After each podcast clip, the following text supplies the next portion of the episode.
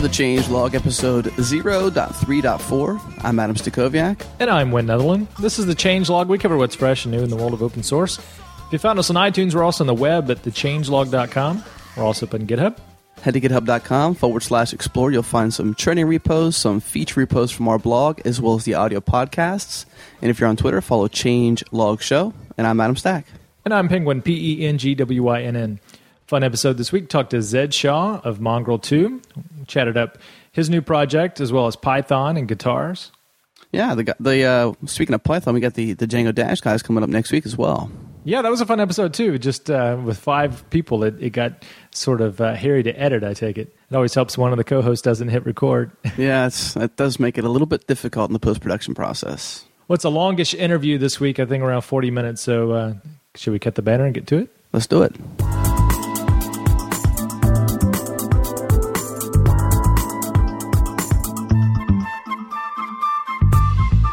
Cool. Chatting today with Zed Shaw from the Mongrel 2 project.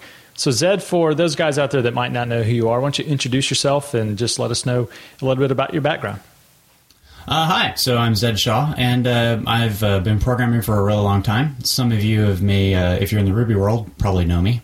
Um, uh, both because I use your or you use my software, but also because uh, I'm a pretty prolific blogger and I've written some some things. So, and uh, currently I'm working on my new thing, which is kind of like the new version of Mongrel, uh, Mongrel 2. I couldn't think of a better name, so I went with Mongrel 2. And uh, it's basically just a super badass web server.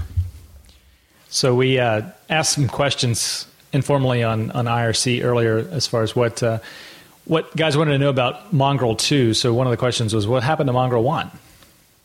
Oh, well, Mongrel 1, so I uh, basically uh, got out of the Ruby community, and uh, rather than leave all my projects in the wind like uh, like Y did, I went and um, gave it up and basically got a hold of the guys who are mostly doing most of the work. By the time I left, uh, it was actually uh, Luis Lavena and a few other folks who were doing a lot of the Mongrel maintenance, and so I just left it to them. And uh, they moved it around a bunch, and they quit updating the docs, but they kept the software going, and they basically maintain it and keep it working. And then I guess the other thing that I could say happened to it is all these other web servers started carving it up and uh, coming up with their rendition of it. So that's where you get uh, Unicorn and Thin, and there's a whole bunch of other ones that are based on it. What's the main selling point of Mongrel 2 over the previous versions? Well, so the Mongrel 2, the main selling point is that it's written totally in C. So that's the first thing. So you don't have to worry about uh, any of the Ruby stuff. And uh, it's actually fairly disconnected from Ruby, except for the main part is that I reused the parser that I wrote for Mongrel. And its biggest part is that it's completely asynchronous and it works with this awesome messaging kind of super socket protocol called uh, 0MQ. And what that gives you is the ability to write uh, your application logic and your backend in any language, pretty much. I think 0MQ is up to about 20 languages that it supports, and Mongrel 2 right now is up to 10. And one of those is .NET, so that's probably way more than, than even just the 10 and that's its main thing. I mean, basically, what we we pimp it as is this language agnostic uh, uh, app server, web server, with the goal of hosting anything. Like we would just make it where it's dead easy to host everything that you've got. Quite the list of languages here. So Ruby, Python, C++, PHP, Haskell, uh, Lisp, Perl, .NET, Clojure, and Lua. What's who's got the most traction as far as those languages? Well, so the thing is, is we actually really haven't done a lot with it. It was so easy to crank out the protocol that everyone just wrote protocol bindings, and then the Ruby and the Python side, like on the Ruby side, there's Rack, and on the Python side, there's some WSGI. But actually hosting languages is kind of like our version two, like the next thing we're shooting for. So as far as like traction goes, the project's only three months old, so we haven't actually hosted anything. Um, there's people who are sitting down trying to use it, and uh, we've now just started kind of well you know how do you actually host a python thing on this thing? And how do you deploy it? And how do you make it less uh, sucky? You know there's some like odd stuff we cranked out real quick that we're going to rewrite and things like that. What do you see as the typical stack? Normally with uh, the older version of mongrel you would have some sort of front end proxy uh, in front of it. What would you do in the case of mongrel 2 So with the Mongrel 2 setup, what I'm aiming for is uh, like some people have been trying to compare it to say Node, but I that's not a really good comparison. There's a little bit of overlap with Node, but it's actually more of a different part of the stack. So I'm actually putting it more at um, either where you would have your Apache or your Nginx. I consider those more direct competitors, or even maybe where you have your HA proxy. And I kind of consider like the architecture that Mongrel 2 is shooting for is a is a collapser where you don't have to have as much, uh, you know, HA proxy to an Nginx to an Nginx that runs your Rails, that kind of setup. You can actually just have a Mongrel 2 that messages to everything. But right now, I would probably tell people HA proxy goes to a Mongrel 2, goes to your app. And there shouldn't have much more than that. Like you shouldn't have to put, you know, Nginxes and things in, in between or any other stuff like that. What's your take on the whole evented web design pattern that seems to be popular lately? So it's it's interesting because yeah, like it, it's true that events, you know, things like ePoll and having event callbacks and stuff like that are, are actually faster than threads in, in, certain cases. There's there's actually a few uh, types of things that are better with threads. Um, and, and, I've been doing the stuff like that for years. I mean, that's just kind of how you wrote web servers. It's it's almost kind of funny because these these folks are making it seem like it's fantastic new technology. It's been around forever. It's just now people kind of understand it. Um, and what I see is, yeah, you know, events are great, but a lot of the systems that make you use events, it's almost like they shove it in your face and they don't give you anything nice to deal with it. So over on the Python side, there's Twisted. Um, over in Node, uh, if you're in C and C++, you've got libevent and libev, and Ruby, you've got event machine and things like that. And and they kind of just they don't give you a lot of help other than calling your function and saying go. So I actually think that a lot of the event-based uh, frameworks, uh, either they're eventually going to invent um, some kind of state machine or some kind of coroutine, and they all need some kind of uh, a ring buffer of some kind. And if you don't know that, then you see people typically write event code and invent those things. Like they sort of do a state machine, and it's all kind of half, or they sort of do a, a ring buffer, sort of half. Um, and so what I see is like you can actually probably simplify event systems a lot, but still get all the same performance boosts. I know with Ruby applications, it, normally is an all or none proposition. If you go the evented route, you seem to need libraries that are also evented. Is the same true with, with Python and some of the other languages? That's actually, I think, a core thing about events. It's nearly impossible to merge event systems. Um, it's not impossible, but the stuff you have to do requires a non event system to put it together.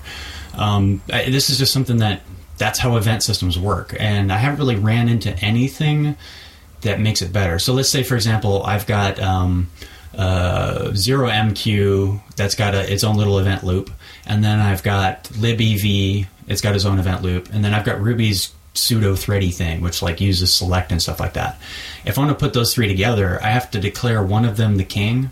I usually have to use some kind of real thread. I have to do some kind of like maybe tossing events over a socket to the king. Um, I have to do all sorts of weird stuff to make it work.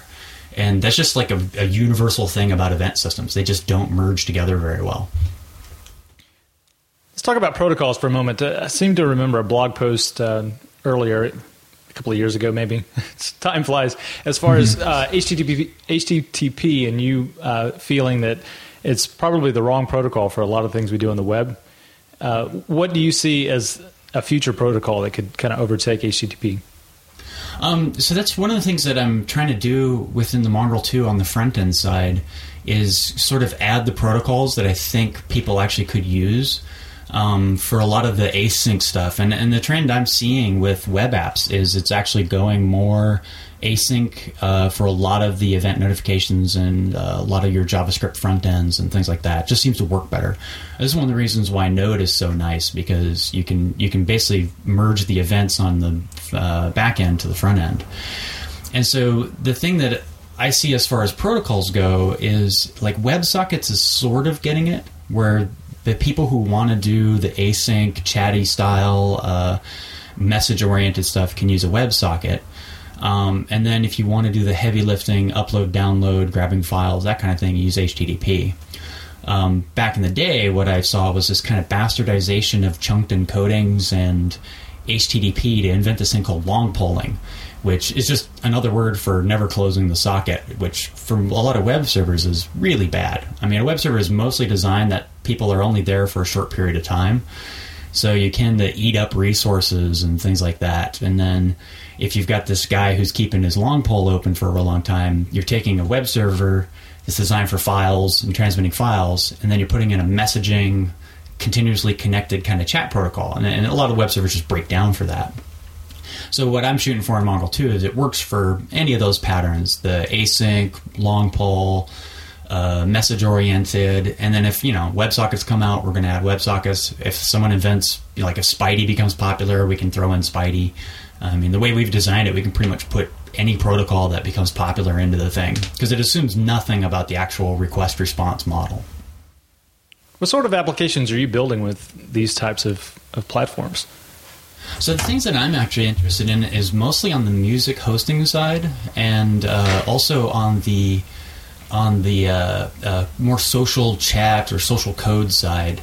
Um, mostly just because I'm curious about it. I, I, mean, for me, it's kind of cobbler's shoes stuff. I'm so busy actually working on Mongrel 2, and I don't have any time to work on this stuff. So I'm kind of, you know, just uh, getting it out.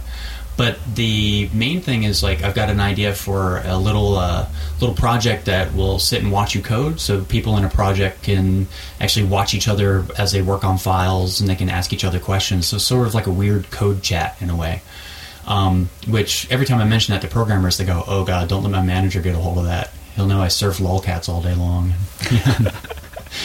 and um, and then the other one is like hosting music is kind of a pain in the. It's like I'm thinking in terms of a musician who doesn't really know a lot and wants doesn't want necessarily like a just a place to put their files, but an actual page, you know, a small blog, uh, places they're going to be playing next, and and hosting the music and so that's you know kind of something I'm a little interested in. And then there's another project I've been toying with for a long time, which is uh, the idea of like a music browser that more browses the semantic web of uh, liner notes, basically, like what's in a CD, who is the producer of this and that, and things like that. And a lot of that's just kind of breaking out of the walled garden that gets uh, created around music, uh, like iTunes, things like that.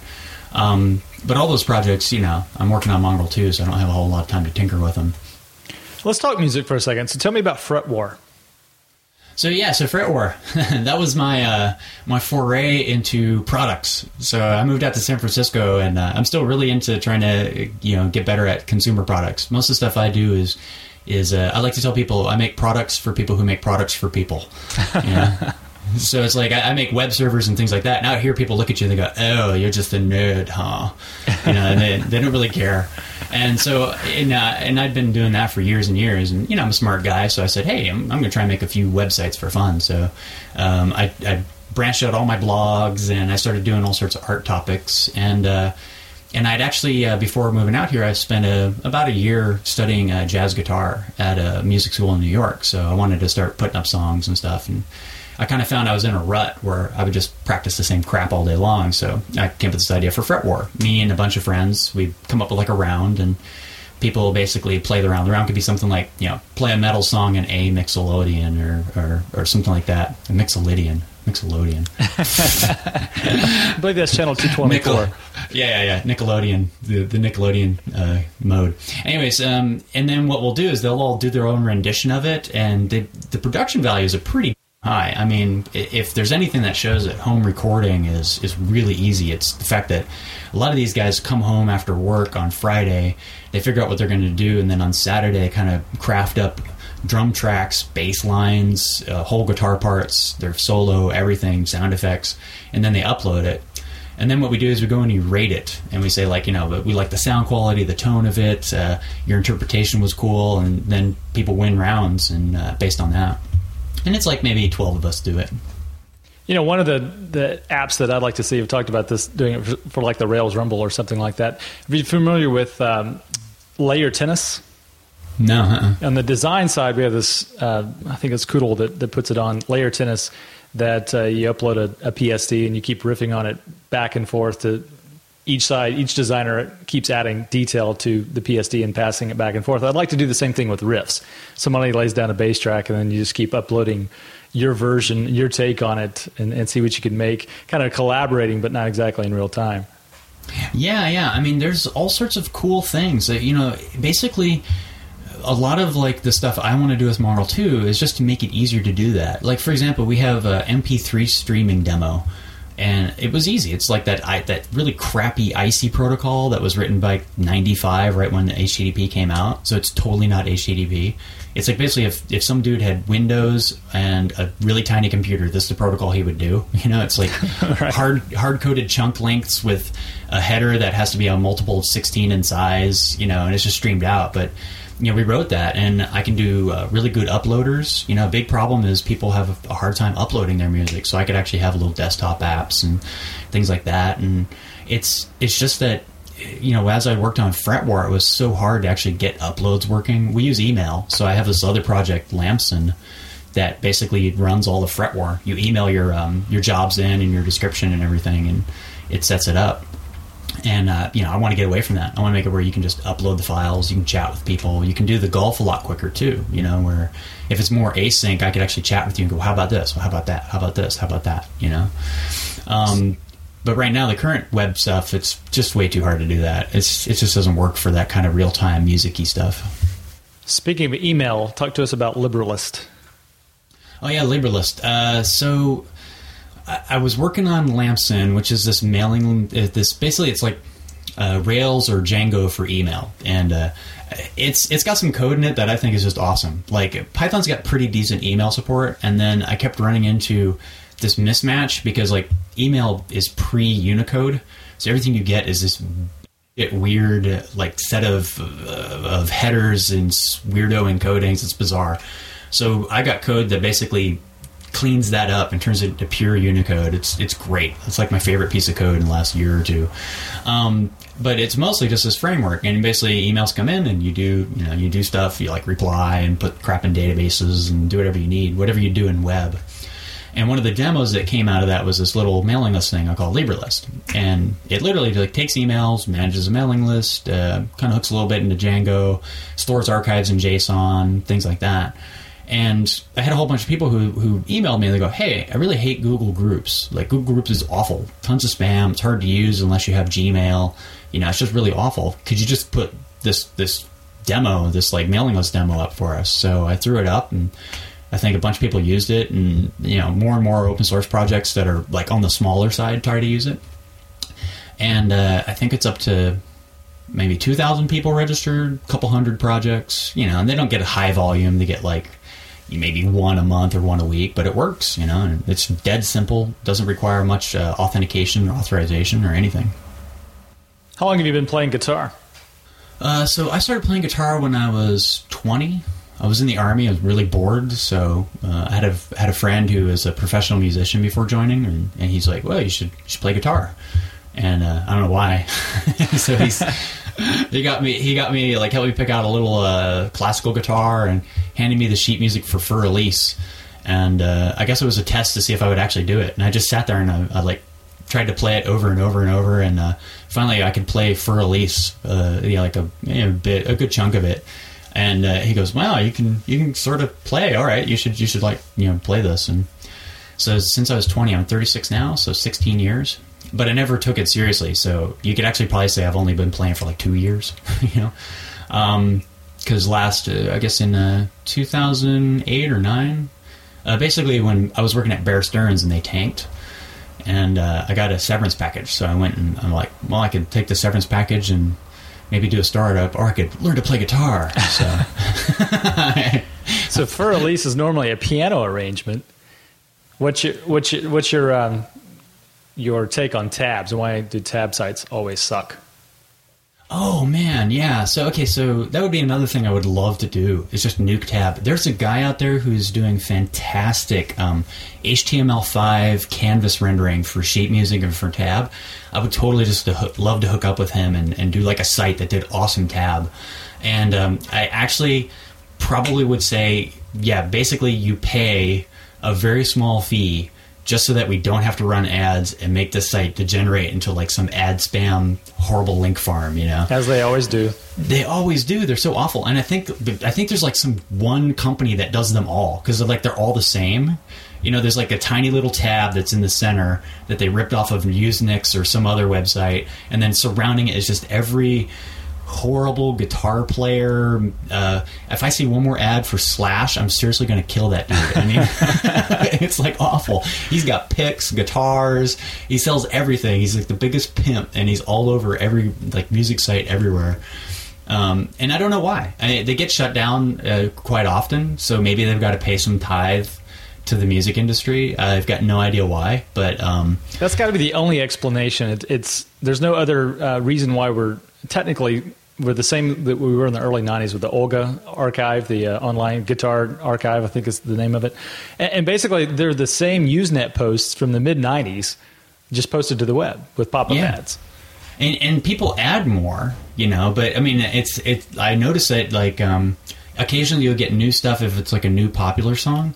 Uh, but I think the last the last major like metal band I saw a lot of tab for, not that I look too often, but was Dethklok there was like people had just done tons and tons of tabs for this fake uh, cartoon metal band, you know, and that was like it. You don't see hardly any jazz stuff. You see very little blues anymore, um, and it's because all the stuff that was like jazz and blues was taken from you know back in the pre-internet uh, or you know pre-web uh, Usenet, you know. Um, so, anyways, yeah. So I would love to have a better site that you know did nice rendering and you know you could you could upload the tab and it would figure it out and um, and then you know basically you, you, do the licensing properly so people are paying a bit but you know maybe it's uh, you're actually getting with the music industry and saying hey yeah you guys could make some money here if you actually just give us your tab.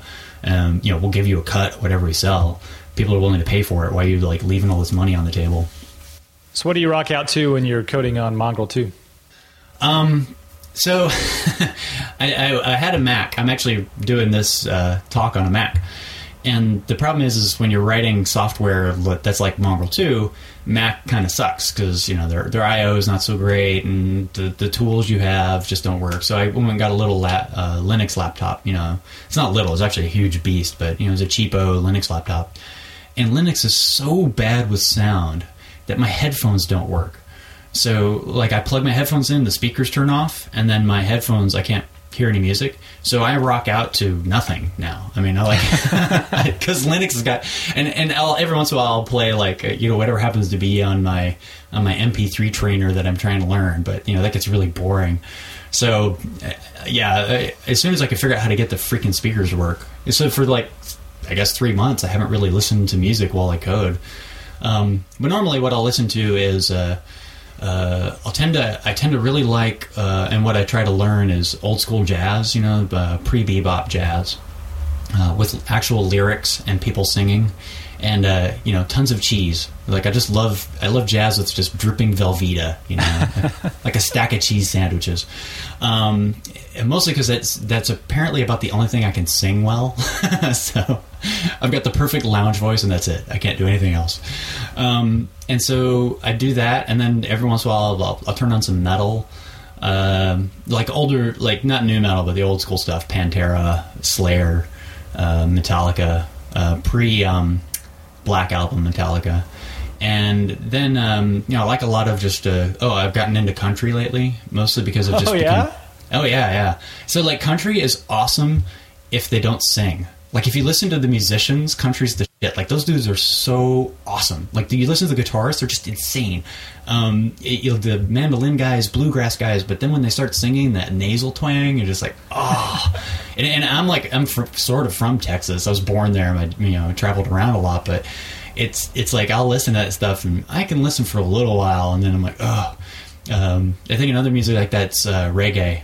Like I can listen to reggae for about two hours and I go, oh, if this dude plays on the two and four anymore, I'm going to kill him. You know, you know, it seems like every genre when it comes out is groundbreaking, and it's usually a fusion of, of two or three other genres. But then it just degrades into this cliche of itself, you know, caricature of itself. Mm-hmm, yeah, and, and, you know, actually, I think a, a lot of that is uh, it's the same reason why politicians eventually just kind of gravitate towards the middle. Why almost everything becomes uh, mundane, and it's just that if you want to sell it, you got to sell it to the Midwest, you know, and and, and you basically got to you know normalize it. You got to take any of the flavor out of it. Basically, you got to make it like cheese, you know, because they like cheese in the Midwest. So future generations, just, it's going to be just like Muzak everywhere, just elevator oh, yeah. music. Yeah, yeah, totally. Um, that's actually something that I've been curious about too, because um, some of the projects that I try to do uh, online try to merge sort of like visual uh, writing and music together, you know. And I think that's actually kind of like the next phase, like the next thing that you can't really copy. I, I mostly do it just because it's guaranteed to be unique, so nobody can tell me it's it's it's not you know it's not something that's been done or, or, or that you know th- there's no musician out there really kind of doing that. There's a few. I think the first musician to do that uh, a mixture of video uh, uh, textual and audio is like bob dylan you know? Uh, when he did everything is broken it's like kind of the first music video in a lot of ways. So I, I basically try to do a lot of projects like that. I mean that's kind of cool stuff. You know it seems like we, we try to shoehorn computer science to more of an engineering type role. But you know, a lot of it, I've seen the most talented programmers are often creative in more than one medium. Yeah, that's very true. Actually, um, I, I would love to just start uh, trying to teach random musicians how to code. Uh, I, actually think like playing music, like if you play music from sheet music, probably more so than tab. Um, but if you play music from sheet music, you're actually learning this programming language in a way. I mean, it's it's odd. It has like just like every programming language, it has just sort of arbitrary rules that fit around a core uh, theory that's solid, and um, you have to be able to note structure, keep certain chains of things in your head, you know, so they got the memory for it. And yeah, you know, I just keep running into these musicians, and and I'd be like, you you could probably learn to code. And like, no, I can't code. I'm just a, I'm just a guitarist. Yeah, um, and I find uh, visual artists that turn into programmers, uh, writers. I've I've seen a lot of writers who eventually become who can become programmers, um, and I think the really good programmers, programming is like something you, they use to do other stuff. I think that's the biggest thing I've learned. Yeah, that's right. Especially in this, I guess, brave new world of social media and, and the web. It's it's almost like just having that aspect is is what you need to promote what it is you really do. Yeah, um, I would actually put it just a little differently. I would say um, the technology, like the business of technology, changed from uh, this kind of stuff I do, the back end stuff, you know, the web servers and things like that, to a product version, like a product focus. So you actually make products for regular Joes, you know, Facebooks and Twitters and social media stuff and uh, pretty much anything. Mint, even if it's like a, a, a web server analytics thing, it's it's a product. And the shift that you're getting is in order to make a good product, well, you have to be good at human stuff. You know, you have to be good at writing and public speaking and and uh, doing a, a, a, you know good GUI front ends and, and all that sort of stuff, and, and a lot less about the technology. And I think a lot of the reason why that's even possible now is because you know guys like me laid down this foundation you know the you know the guys that wrote Apache, the guys that wrote Linux, the guys that wrote the hardcore stuff. They made it easy to use so that people who don't have to know that or don't know that so well can still come in and make a good product and put it out to others. You know. So I've got to ask the question: Is Rails still a ghetto? You know, it's funny because I think they've cleaned up quite a lot and finally matured. Although I still seem to run into a few here and there, but you know.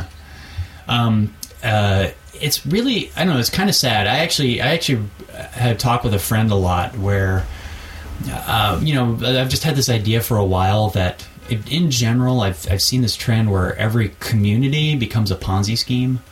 You know where it's it seems like within every community they tend to fail mostly because this Ponzi scheme builds up, and like you know, just like the big banking trans, you know, the big banking failures and and uh, you know, general Ponzi scheme failures or pyramid schemes, uh, they collapse because it's, it's more of like a social Ponzi scheme, and there's the guys at the top that run it, and then eventually all the wealth of uh, of influence and ideas and work that all the guys at the bottom are putting into it, even though the guys at the top only benefit, it collapses. Mostly because something new comes along, like a new Ponzi scheme. People move off to it, and then you know they want to cash out in a way, and they just leave, and the whole thing collapses.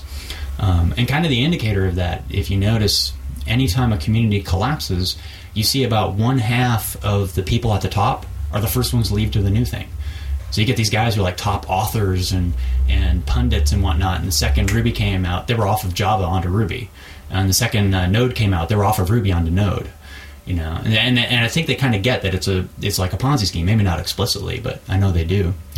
Um, so I think actually, I've actually kind of started to say that if you have a community, like a community style thing, and it's not run more like an economy where everyone benefits, it's easy to find out who people are, you have a free market of ideas and, and even just plain old cash, and you make it difficult to uh, cheat people. I find a lot of times the Ponzi scheme communities have a lot of uh, just straight up shysters, you know, programmers or business guys who are taking advantage of people. And if you don't have that, then yeah, it turns into a ghetto. I think I think I see it in just about every one that's out right now. You know, when you kind of left the Ruby community, not as dramatically as Why the Lucky Stiff, but I'm noticing, I noticed sort of a softening of, of Zed Shaw. Who's the real Zed Shaw, and who's the persona, and who's the real Zed? um, uh, the main thing is like, so the internet persona, right? I've kind of divided it up now, but the internet persona is a little bit me. I mean, I get pissed off at people. It's just online, I just go crazy because there's these guys who that I keep running into who are really nice online, but total in person.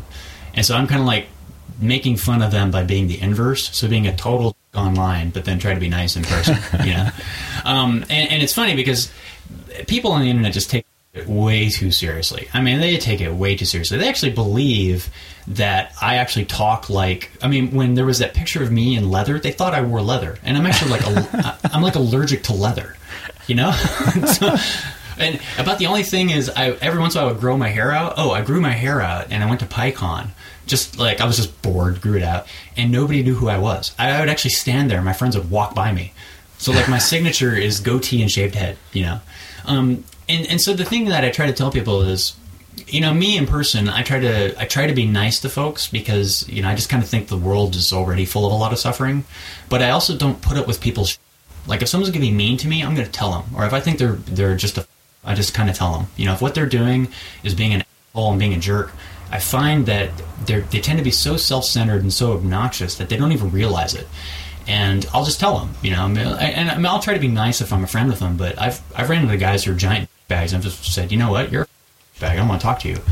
Um, and other than that, I just try to be nice. Be nice, but don't take crap from people.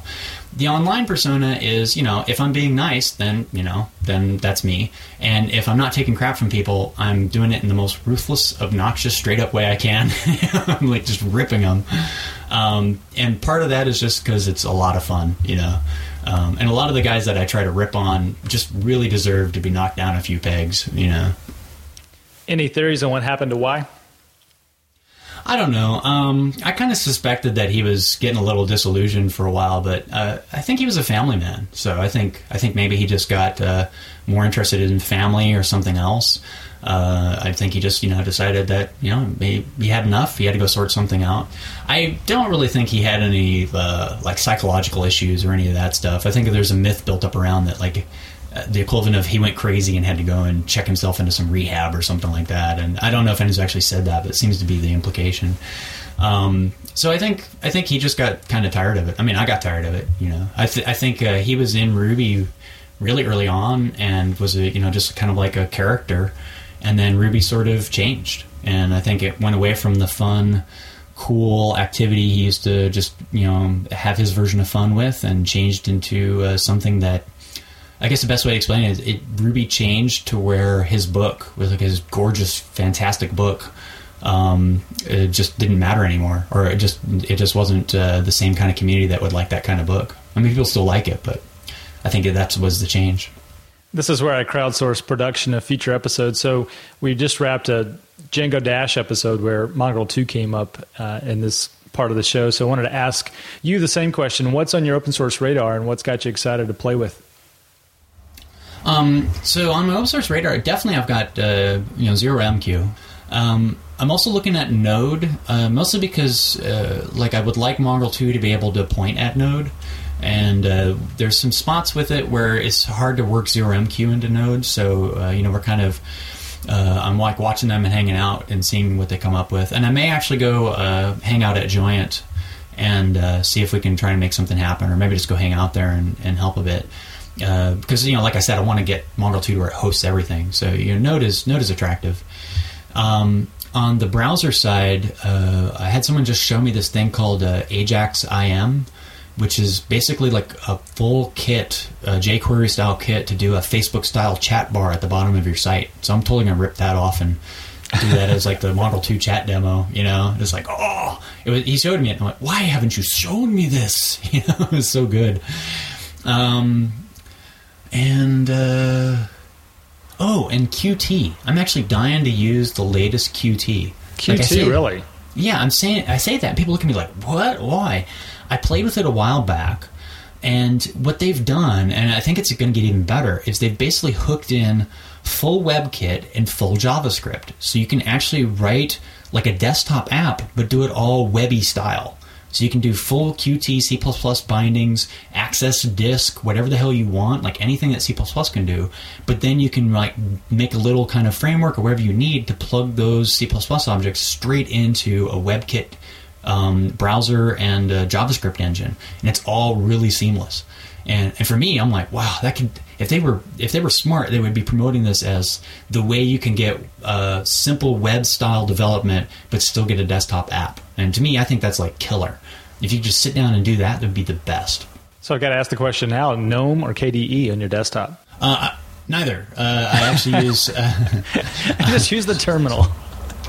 No, I use uh, Awesome, which you know is like the most awesome window, window manager ever. So it's the right name. Um, awesome is so I've got like a dual monitor thing. I've got a laptop and then a, a monitor. And with Awesome, I basically never touch the keyboard unless I have to browse a web page. And so, uh, and even then, I usually don't. So my Mac, my setup is basically Awesome, Vim, and Vimperator. So pretty much the exact same key sequences that I get in Vim, I can use pretty much everywhere. And then I've got you know terminals, and I also use Screen locally. Screen is fantastic if you haven't actually used that. And um, eh, actually, if you're on OS X, you, uh, like when I use OS X, I just use Screen. I have one terminal open, I use Screen. I don't use a bunch of windows and everything. And that's pretty much my whole setup. Uh, I I code like a ninja in that setup. Uh, the thing that sucks about that setup, and actually just Linux in general, is just about every media you ever want to use is awful. Like YouTube barely works, Flash barely works, you know, like everything barely works. Um, so I have a Mac that I do uh, most of my uh, audio, music related stuff, you know, and I um, uh, do most of my editing and stuff with uh, uh, Reaper, which is a really good digital audio workstation and stuff like that. Well, cool. So much to look at. I'm making notes for the show notes. There's going to be a lot of uh, a lot of cool links in the show notes this week. Thanks for joining us. Thanks for taking the time. Definitely look forward to playing with Mongrel 2. Oh, thanks, thanks. Yeah, we're doing the big push for 2.0. So right now, it's basically uh, what we did is we, I, I, when I named it Mongrel 2, I realized that everyone would get a little logic error with Mongrel 2 2.0 and Mongrel 2 3.0. So I had to keep it that way. So basically, 2.0, we're going to make it fancy and nice to use. That's our goal. Fancy and nice to use. Cool. Yep. Yep. Thanks, Zed. Yep. No problem. Thank you. Thanks for the interview. It was great.